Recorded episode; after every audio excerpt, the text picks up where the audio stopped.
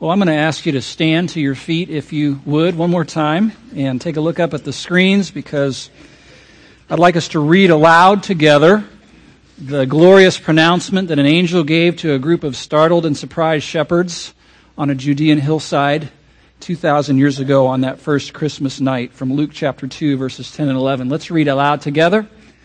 And the angel said unto them, Fear not. For behold, I bring you good tidings of great joy, which shall be to all people. For unto you is born this day in the city of David a Savior, which is Christ the Lord. And now, would you join hands with those around you? And uh, I'd like to offer a prayer on our behalf, if I might.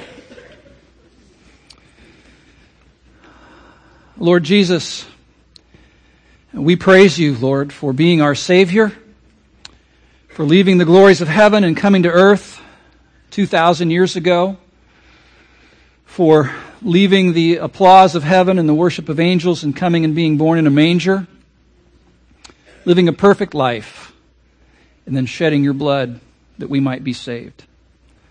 And we thank you for the body of Christ that you have formed and brought us together as brothers and sisters, that we might love and care for one another and share your love amongst each other, Lord. It is a true privilege, and we worship you for it today. And Lord, you know, my prayer today is that you would pour your joy out on your people. Lord, we need your joy. Open our eyes to it today, and we bless your name in Christ's name. Amen. Amen. And you can be seated.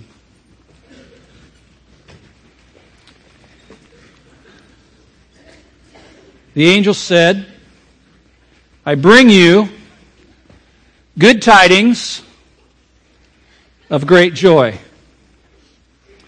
Great joy. You know, I've been thinking a lot lately about joy. I think it first came up a couple months ago when uh, I went through my annual evaluation here, which we do around here, and um, one of the evaluators kind of rated me a little bit low in some areas and made this summary statement. Pastor Steve needs to have more joy. And, uh, you know, my first reflex reaction from reading that was kind of defensive. Like, joy, huh? You want to see some joy? I'll show you some joy. But you know what they say? Always delete your first response. So I deleted that one and thought about it some more, and actually I came to the conclusion that they were right. that somehow over the months I had let the weight of responsibility and pressure that's on my life. Many of you have the same thing as well, I'd let it kind of press the joy right out of my heart. And I wasn't full of the joy of God. It had actually been a while since my heart had been full. And what I discovered is that I had let some joy robbers come and steal my joy, steal away one of Christ's most wonderful gifts to me. And it took getting dinged on an evaluation to open my eyes to it. And so I'm on a mission these days to recover the joy of my salvation, the joy of knowing Christ. As John Piper has written, to fight for joy. Because his joy in me is worth fighting for. And I'm wondering maybe this Christmas season, this time that's supposed to be a, a season full of joy, how many of you are feeling the same way I was feeling? Where's the joy? I, I, thought this was supposed to be a time of year where my heart was just full, and where is it? And, and maybe you're like I was, lacking joy. You know, there's this uh, cool verse in 2 Corinthians 1, verse 24, where Paul writes, Not that we lord it over your faith, but we work with you for your joy. I love the way the King James Bible says it. It says, We are helpers of your joy. And you know, I think one of my jobs as a pastor is to help you enjoy your Christian life. Not just endure it, not just tolerate it, not just kind of grunt your way through it, but really enjoy it. And I want to do that today. I want to help your joy. And you know, joy is kind of important. I'm understanding this more and more. Joy matters. Where your joy meter is today matters. It really does for many, many reasons. You know, the Bible says the joy of the Lord is our strength. And to me, that means no joy, no strength. I need the joy of God flowing into my heart for me to feel strong enough to make it through my days and my weeks. And I suspect you're the same way. Joy matters for many reasons, but let me just share with you this one. You know, I got to thinking, and I think this is true. What you enjoy the most, you will end up glorifying the most. What you enjoy the most, you'll end up glorifying the most. Let's say that you're just wild about Mongolian barbecue.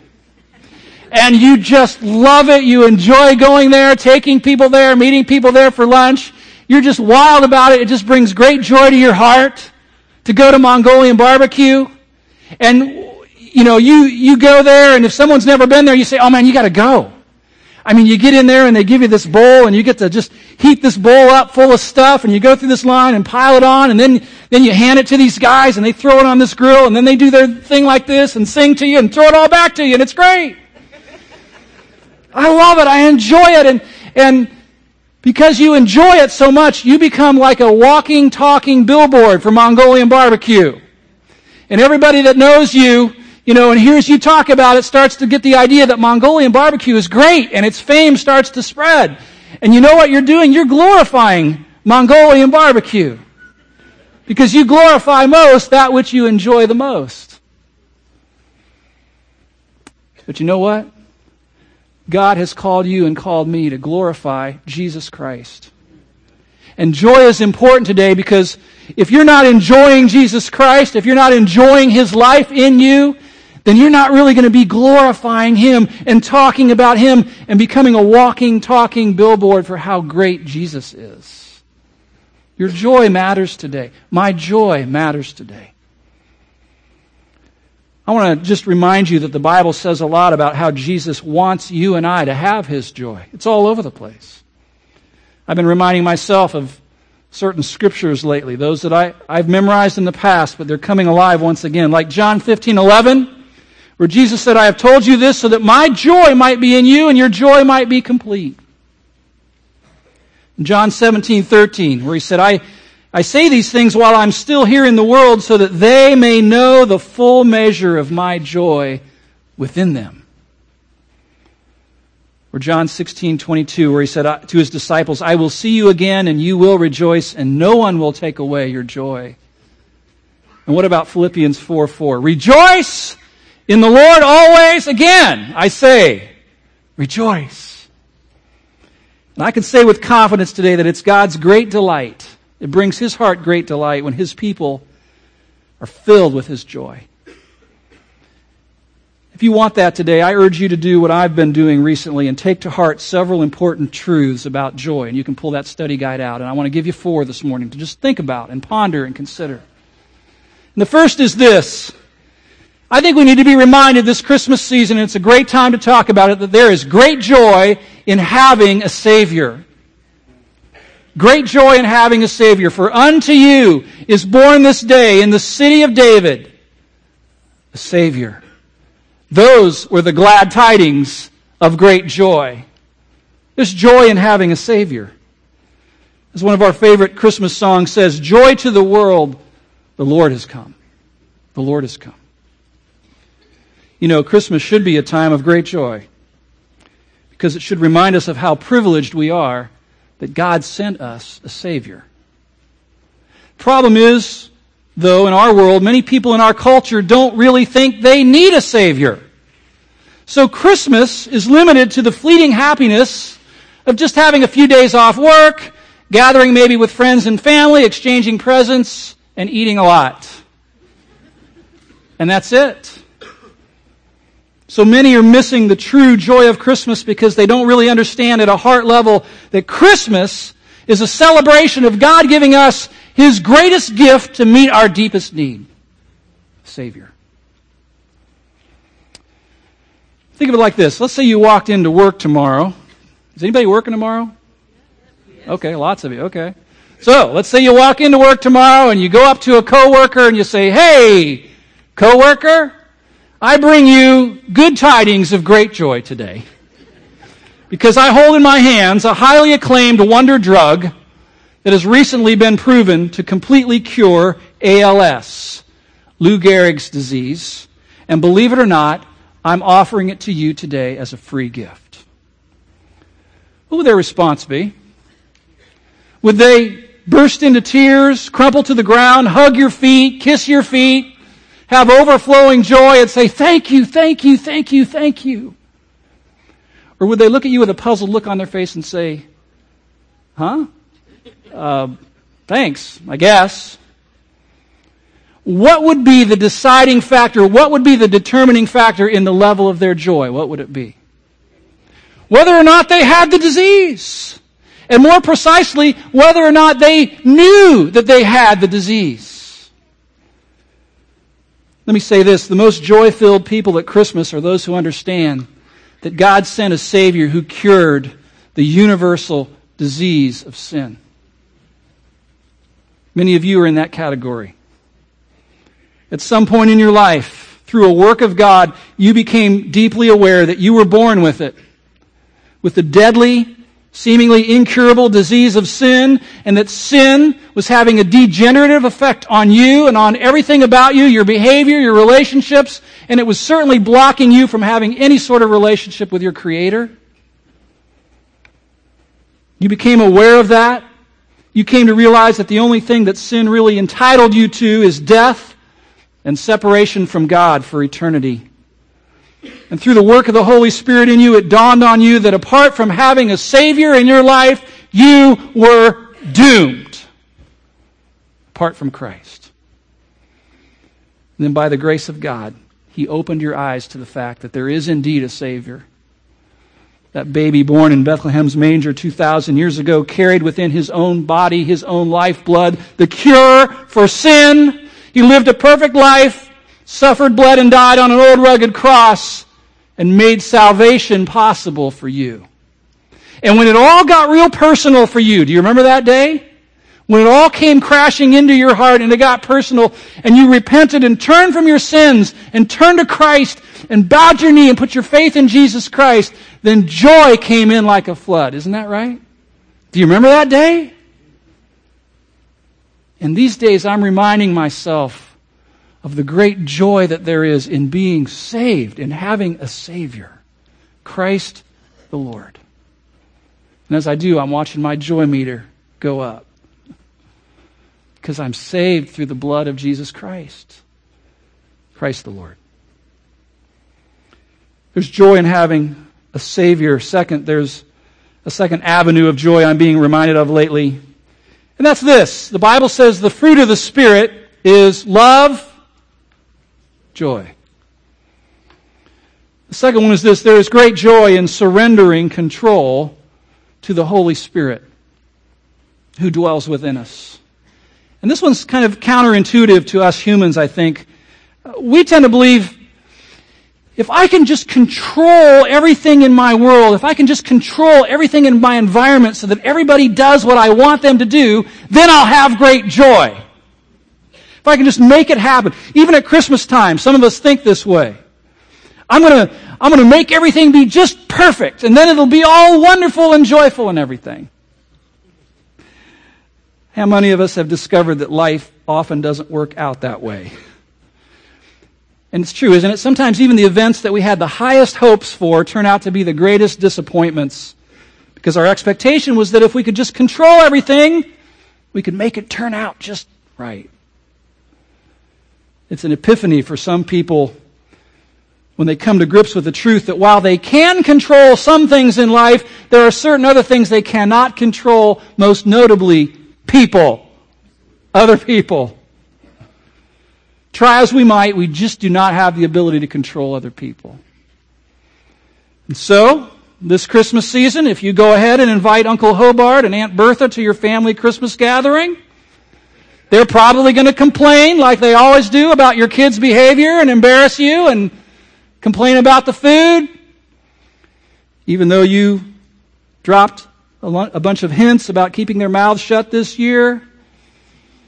And if you let it, it can make your make you frustrated, it can steal your joy. But it doesn't have to. Why not make this year the year that you release the controls of your life to God? Why not let God be God and you his servant instead of trying to reverse those roles? And just say, you know, God, you run the universe. So I'm gonna, I'm gonna surrender my life to you and, and let you control things and let you run things. I'm, I'm tired of trying to do it myself. It's sucking the joy out of me, to be honest. So I'm trusting you. You, you run my life. I'm telling you what, there's great joy in surrendering control to the Holy Spirit. The fruit of the Spirit is joy. You need that this year, don't you? I do. I need the joy of God flowing into me. There's a third thing I want to mention to you. It might sound kind of weird or be a little controversial. Just stay with me on it, okay?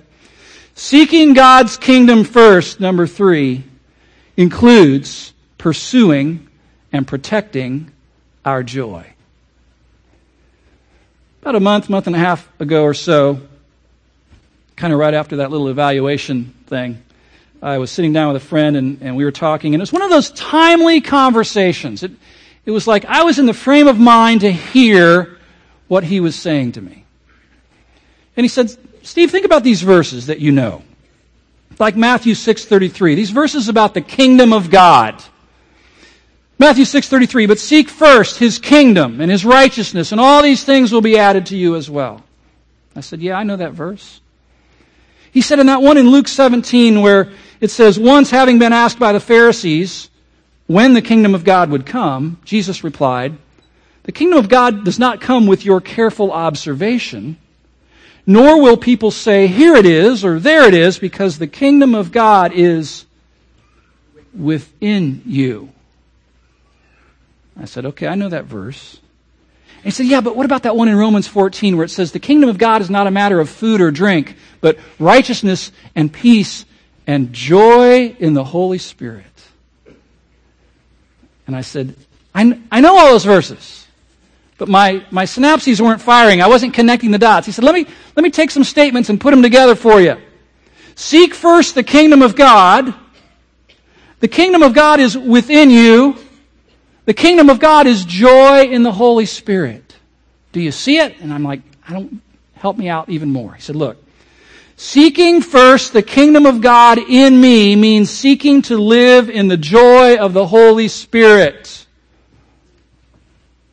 Seeking to live in the kingdom of God in me means seeking to live in the joy of the Holy Spirit.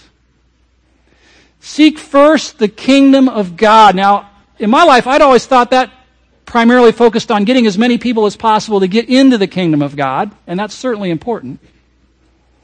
But what the dawning realization I had was that what it's saying is that when we ask Jesus Christ to be the king in our hearts, seek his kingdom first, that He wants to flood our hearts with His joy, and that that's worth pursuing and protecting. Because the kingdom of God is within us. I don't know if that's striking you like it struck me. Because it was like, oh, that means that God wants me to pursue His joy in me and to protect His joy in me because that matters. But now you know there's people that you know who really think it's kind of unspiritual for you to be joyful. Do you know anybody like that? These are folks who are like, you know, in this life we need to be like intense and serious and driven and focused. And it's like, well, and there is some truth to that. This life is serious, but I don't think it's spiritual to just suck the joy out of other people. Do you? Just siphon people's joy away. I want to say to you today that God wants you to pursue His joy, His joy in you. The joy of the Lord is my strength. No joy, no strength. And I began to realize that what had happened in me is I had let some joy robbers in, some joy thieves come in and steal away that prized possession that is a gift to me from Jesus Christ. You know what joy robbers are, right? There's all kinds of them. An email with an edge on it. A sideswipe comment from somebody. Pressure mounting at work. a relationship issue, stress with your marriage partner, your kids mess up. These things happen, and I was finding in my life that, that I was letting these things steal my joy, rob me of, of joy, my joy in God. Just out and out, steal it. And then there's these other things. Not, well, I guess we could talk about people who are joy robbers, but we don't want to spend too much time on that. But then there are these things that I just call yokes. You know, the ways of thinking that have been ingrained in us for maybe years or decades, and, and they're just yokes. Oh, Pastor Steve, you need to have more joy. Well, how can I have joy when I'm wearing this yoke? and we have these things, don't they? Don't we? They're heavy, they weigh on us. You say, what do you mean? Well, how about this one? The yoke of performance based love. That way of thinking that says, I got to perform well in order to be loved, in order for people to love me.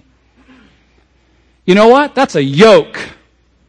And if you've, you know, accepted and received that yoke in your life, that's going to siphon the joy right out of your heart. The success yoke in our culture, you know, paints a picture of success. You got to be this to really have made it. Man, it's a yoke. And we have these yokes, and Satan's got a whole warehouse full of these yokes. He's not real particular about which one he uses, just whichever one works. And sucks your joy. And I got to realizing this, you know what? If the yoke that I am wearing is not easy and light, it's not Jesus' yoke because he said, my burden is easy and my yoke is light. And so many of us are walking around with these heavy yokes that have been given to us over the years, maybe from others, and we've accepted them and we wear them around, and it just sucks the joy right out of us. Joy robbers. When I got to thinking about it, I realized, you know what? Just about every day there's standing on my doorstep a joy robber of some sort. Who's just waiting for me to open the door. Let him come on in. Yes, steal my joy. Sure, plunder my goods, you know, go for it. All my spiritual riches in Christ. But I'm realizing I don't have to open the door. I can slam the door in the face of the joy robbers. I can, by God's strength, break the yokes and cast them off and say, you know what? God's joy in me is too important to let joy robbers steal his joy in me. I'm not going to do it. The joy of the Lord is my strength. In His presence is fullness of joy. I've got to have that. I've got to have His joy. Or I'm not going to be good for myself or for anybody else. And so there's this permission that I've felt and felt that God wanted to extend to all of us permission to pursue and protect the joy of God in you. As John Piper says, fight for joy. It's worth fighting for.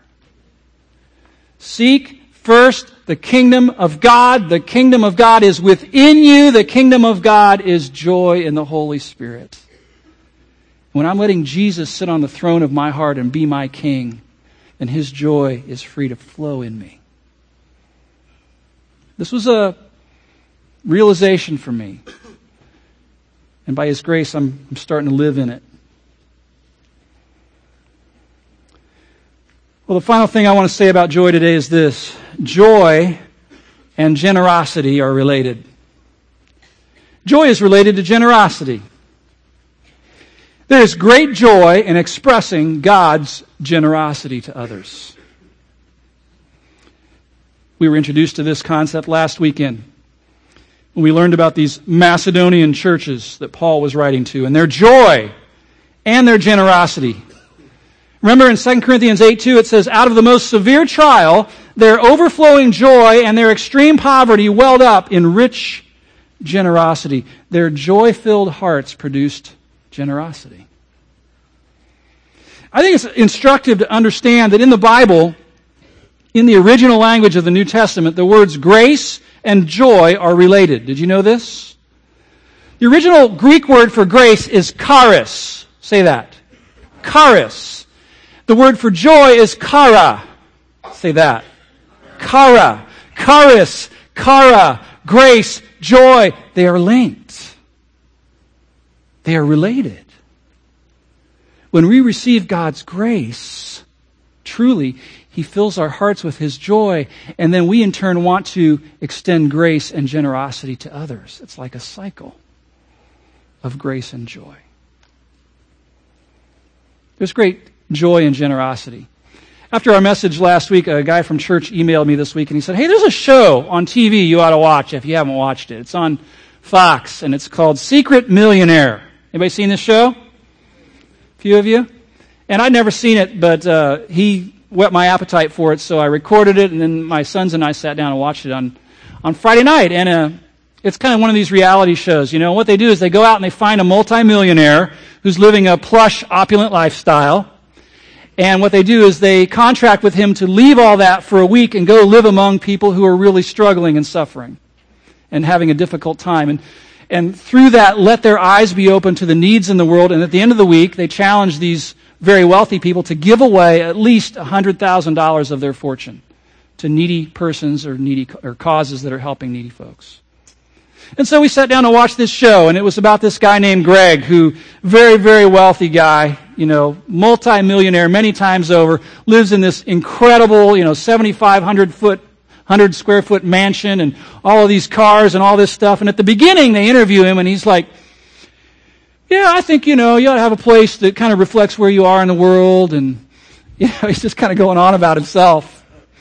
And then he packs up these belongings and heads off to this a seedy part of another town where the, people are just struggling. I mean, just living hand to mouth. And he's not seen stuff like this before. He's, he's insulated himself from all that kind of life. But he goes through this week and he meets people that, although they are impoverished, their hearts are full. And there's a, he discovers uh, even some community, you know, in that setting that he didn't expect to find there. And he finds that his heart gets touched by what he sees.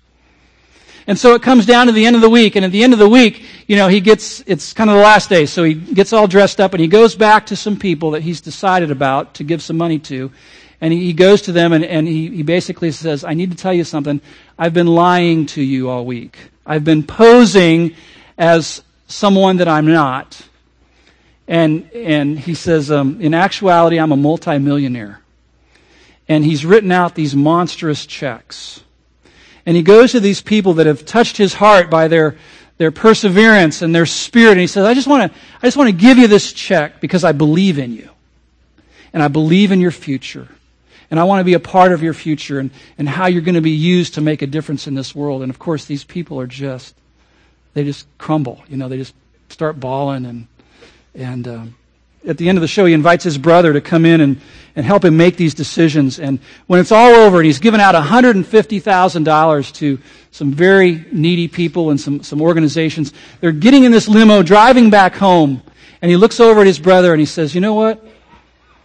I think I've just done the best thing that I've ever done in my whole life. And he breaks into this big smile. And he said, You know, not only was my generosity able to make a difference in other people's lives, but he said, this whole experience has changed me at my core immensely. And uh, my sons and I are watching this, you know, and we're on the edge of tears, and my youngest son goes, That's what I want to do when I get old. I want to do that. and I'm like, What? Make millions of dollars to give it away? And he's like, Yes, both. I want to make all that money and then go and just bless people and give money away and, and see them just, you know, beam with joy and have that joy fill my own heart. I'm like, you don't have to wait till you've earned $50 million. You can start with the five that you have or the 50 that you have. And he has started that. And gave away, I think, 30 or 40 bucks just this week of his own money from his little job that he has just to bless other people. I'm like, that is cool. There's joy and generosity. I remember the first time I experienced it. It was a Christmas I think of my 16th birthday and, you know, up until then, you know how when you're a kid, you don't have your own money? So to get Christmas presents, you kind of got to get money to buy presents for the people who gave you the money. it's just kind of that kind of a deal. And, but when I was 16, I had a job at a gas station. I finally had my own money. And for the first Christmas, I was able to go out to some department store, you know, Montgomery Ward or something that's not around anymore And for the women in my life, my two sisters and my mom, I found some slippers. Some fuzzy slippers. Some vintage 70s era, ugly pink, fuzzy slippers. Monstrous things like this. But I was so excited about it. You know, it's like, I'm buying gifts for, for my sisters and my mom with my own money, and I wrapped them all up and put them in boxes and everything. And on Christmas morning, I just couldn't wait. Because this is the first Christmas where I'd actually use my own money to, to give something to people that I cared about. And they tore into it and opened them up, and the slippers kind of, I remember, just popped out of the box. It was just kind of those kinds of things. And they just were beaming, you know, and they put these things on and they started walking around, and in all honesty, they looked like, you know, uh, I don't even know what to call them. Pink porcupines trying to pass each other, you know. And, and they were so happy and proud, and I just felt good inside. Like, hmm, this is different than I've felt before. Last week, um, we had an open house over here in our office area, and several people who came into my office pointed up at a, a KFC bucket that uh, I keep in there. And they're like, well, what's that about? Are you just like a fan of the Colonel and crispy, you know, original recipe? And it's like, yeah, but that's not why I keep it in here. I keep it in here to remind me of an incident that happened in my life when I was in college when I really felt the joy of generosity. I remember it was my sophomore year in college, and uh, Christmas break came around, and I didn't have any money, and I thought, you know, instead of going home this Christmas, I'm going to stay and work to earn some money. So I did. I earned about 400 bucks, I think, over that Christmas break. And then in January, the students started to come back. And one of my friends was a guy named Dana Pope. And Dana was a, a on fire, red-headed guy from North Carolina who was studying to be a pastor. And uh, he came back that January, and I remember he kind of sidled up to me. He said, "Hey, I just wanted you to know I've I've come back on faith because I don't have any money, and uh, but I really believe God wants me here and wants me to complete my training here." And so he shared that with me and, and with some other guys. And I was in the shower one night and just showering, and I, I sensed the voice of God speaking to me as clear or clearer than I ever heard God speak to me before. You ever had that happen? Like crystal clear. Steve, take a hundred bucks from that 400 that you earned, and I want you to give it to Dana so he can stay in school because I got plans for that guy. So I'm like, okay, I will do that, God. Finished up my shower, went back to my room, got my cash, little stash of cash there, pulled a hundred bucks out. Ugh, it hurt, you know. Was a lot of money. And somebody in our in our room had one of these, and I just wiped it out first, and then threw my hundred bucks in there. So I'm standing there with it, and then I sensed again the Lord saying, "Go take a collection. Just go door to door in the dormitory here, 24 rooms, 65 guys. Go take a collection. I'm going to do something here." So I'm like, Cool. So I start going door to door, knocking on doors. Hey, you know, Dana down the hall in room 17 or whatever room he was in, you know, God's got him here, but he came back by faith this semester. He doesn't have any money, and the business office has told him if he doesn't have 750 bucks in their hands by this Friday, he's got to go home. I think God wants him here, don't you? And they're like, you know, throwing in 50 cents. These are college students. They got no money, you know, dollar, five. I do remember one guy threw in a $50 bill, and we're like, Whoa, that's a $50 bill. And one of the cool things that happened is I went door to door to door to door. The, the gang with me grew. It's like people got excited about this. By the time we got to the last door, you know, we're knocking on the door, the guy opens the door, and there's like 12 guys standing there. Hey, cough it up, you know, we got a good cause here.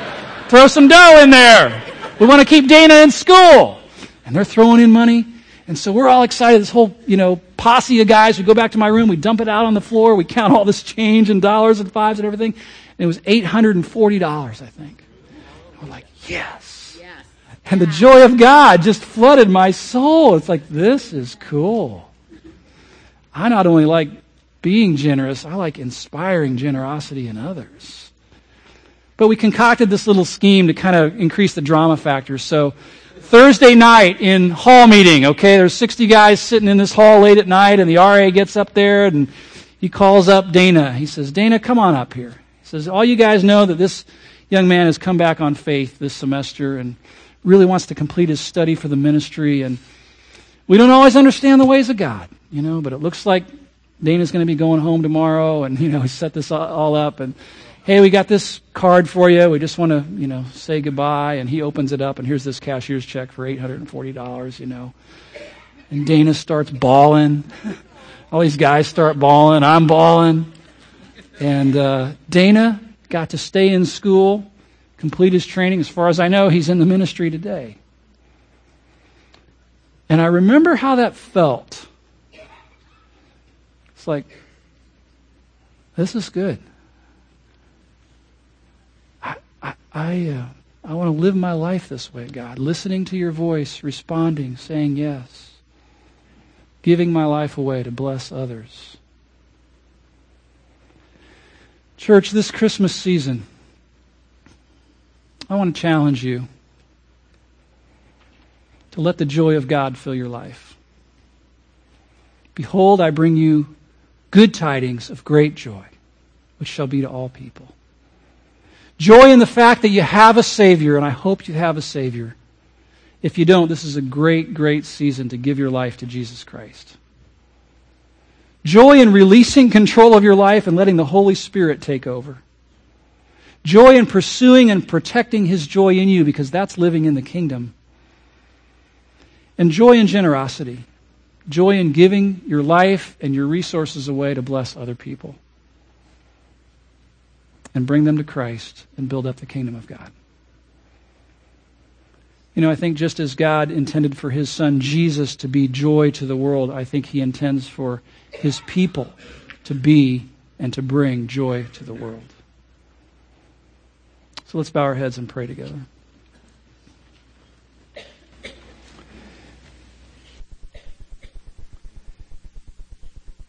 You know, as I talked earlier about me kind of losing my joy and letting the joy robbers steal my joy, I could see in your eyes that a number of you, that's, that's your situation too.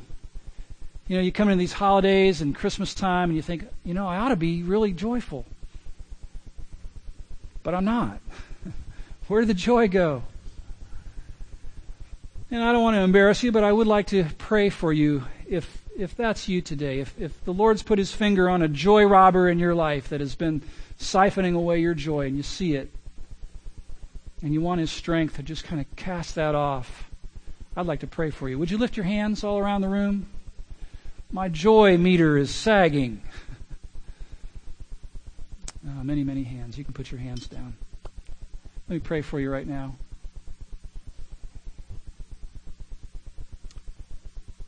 Lord Jesus, it's true. Your joy is our strength. Oh, how we need it how we need you to fill our hearts, Lord. For some of us, some days, it's just hard to live when we don't have your joy. And so, Lord, I pray, would you come through your Holy Spirit and speak, even in this moment, to those within the sound of my voice who've lost their joy? And would you open their eyes to the particular joy robber or joy robbers that they have allowed entrance into their hearts and has stolen away their joy. And Lord, by your grace and with your strength, would you show them how to break those yokes, how to slam the door shut, how to renew their focus on you? And would you turn that joy spigot on once again and just fill them up? Because, Lord, when we're enjoying you like that, then we're glorifying you. And we've become a walking, talking billboard for our great God who fills our lives. Please, Lord, flood this place, flood these people whom I love with your joy. And we will glorify your holy name. May we truly celebrate your birth in just a few days with hearts full of joy and celebration in our Savior. And I ask this in Christ's precious name. Amen.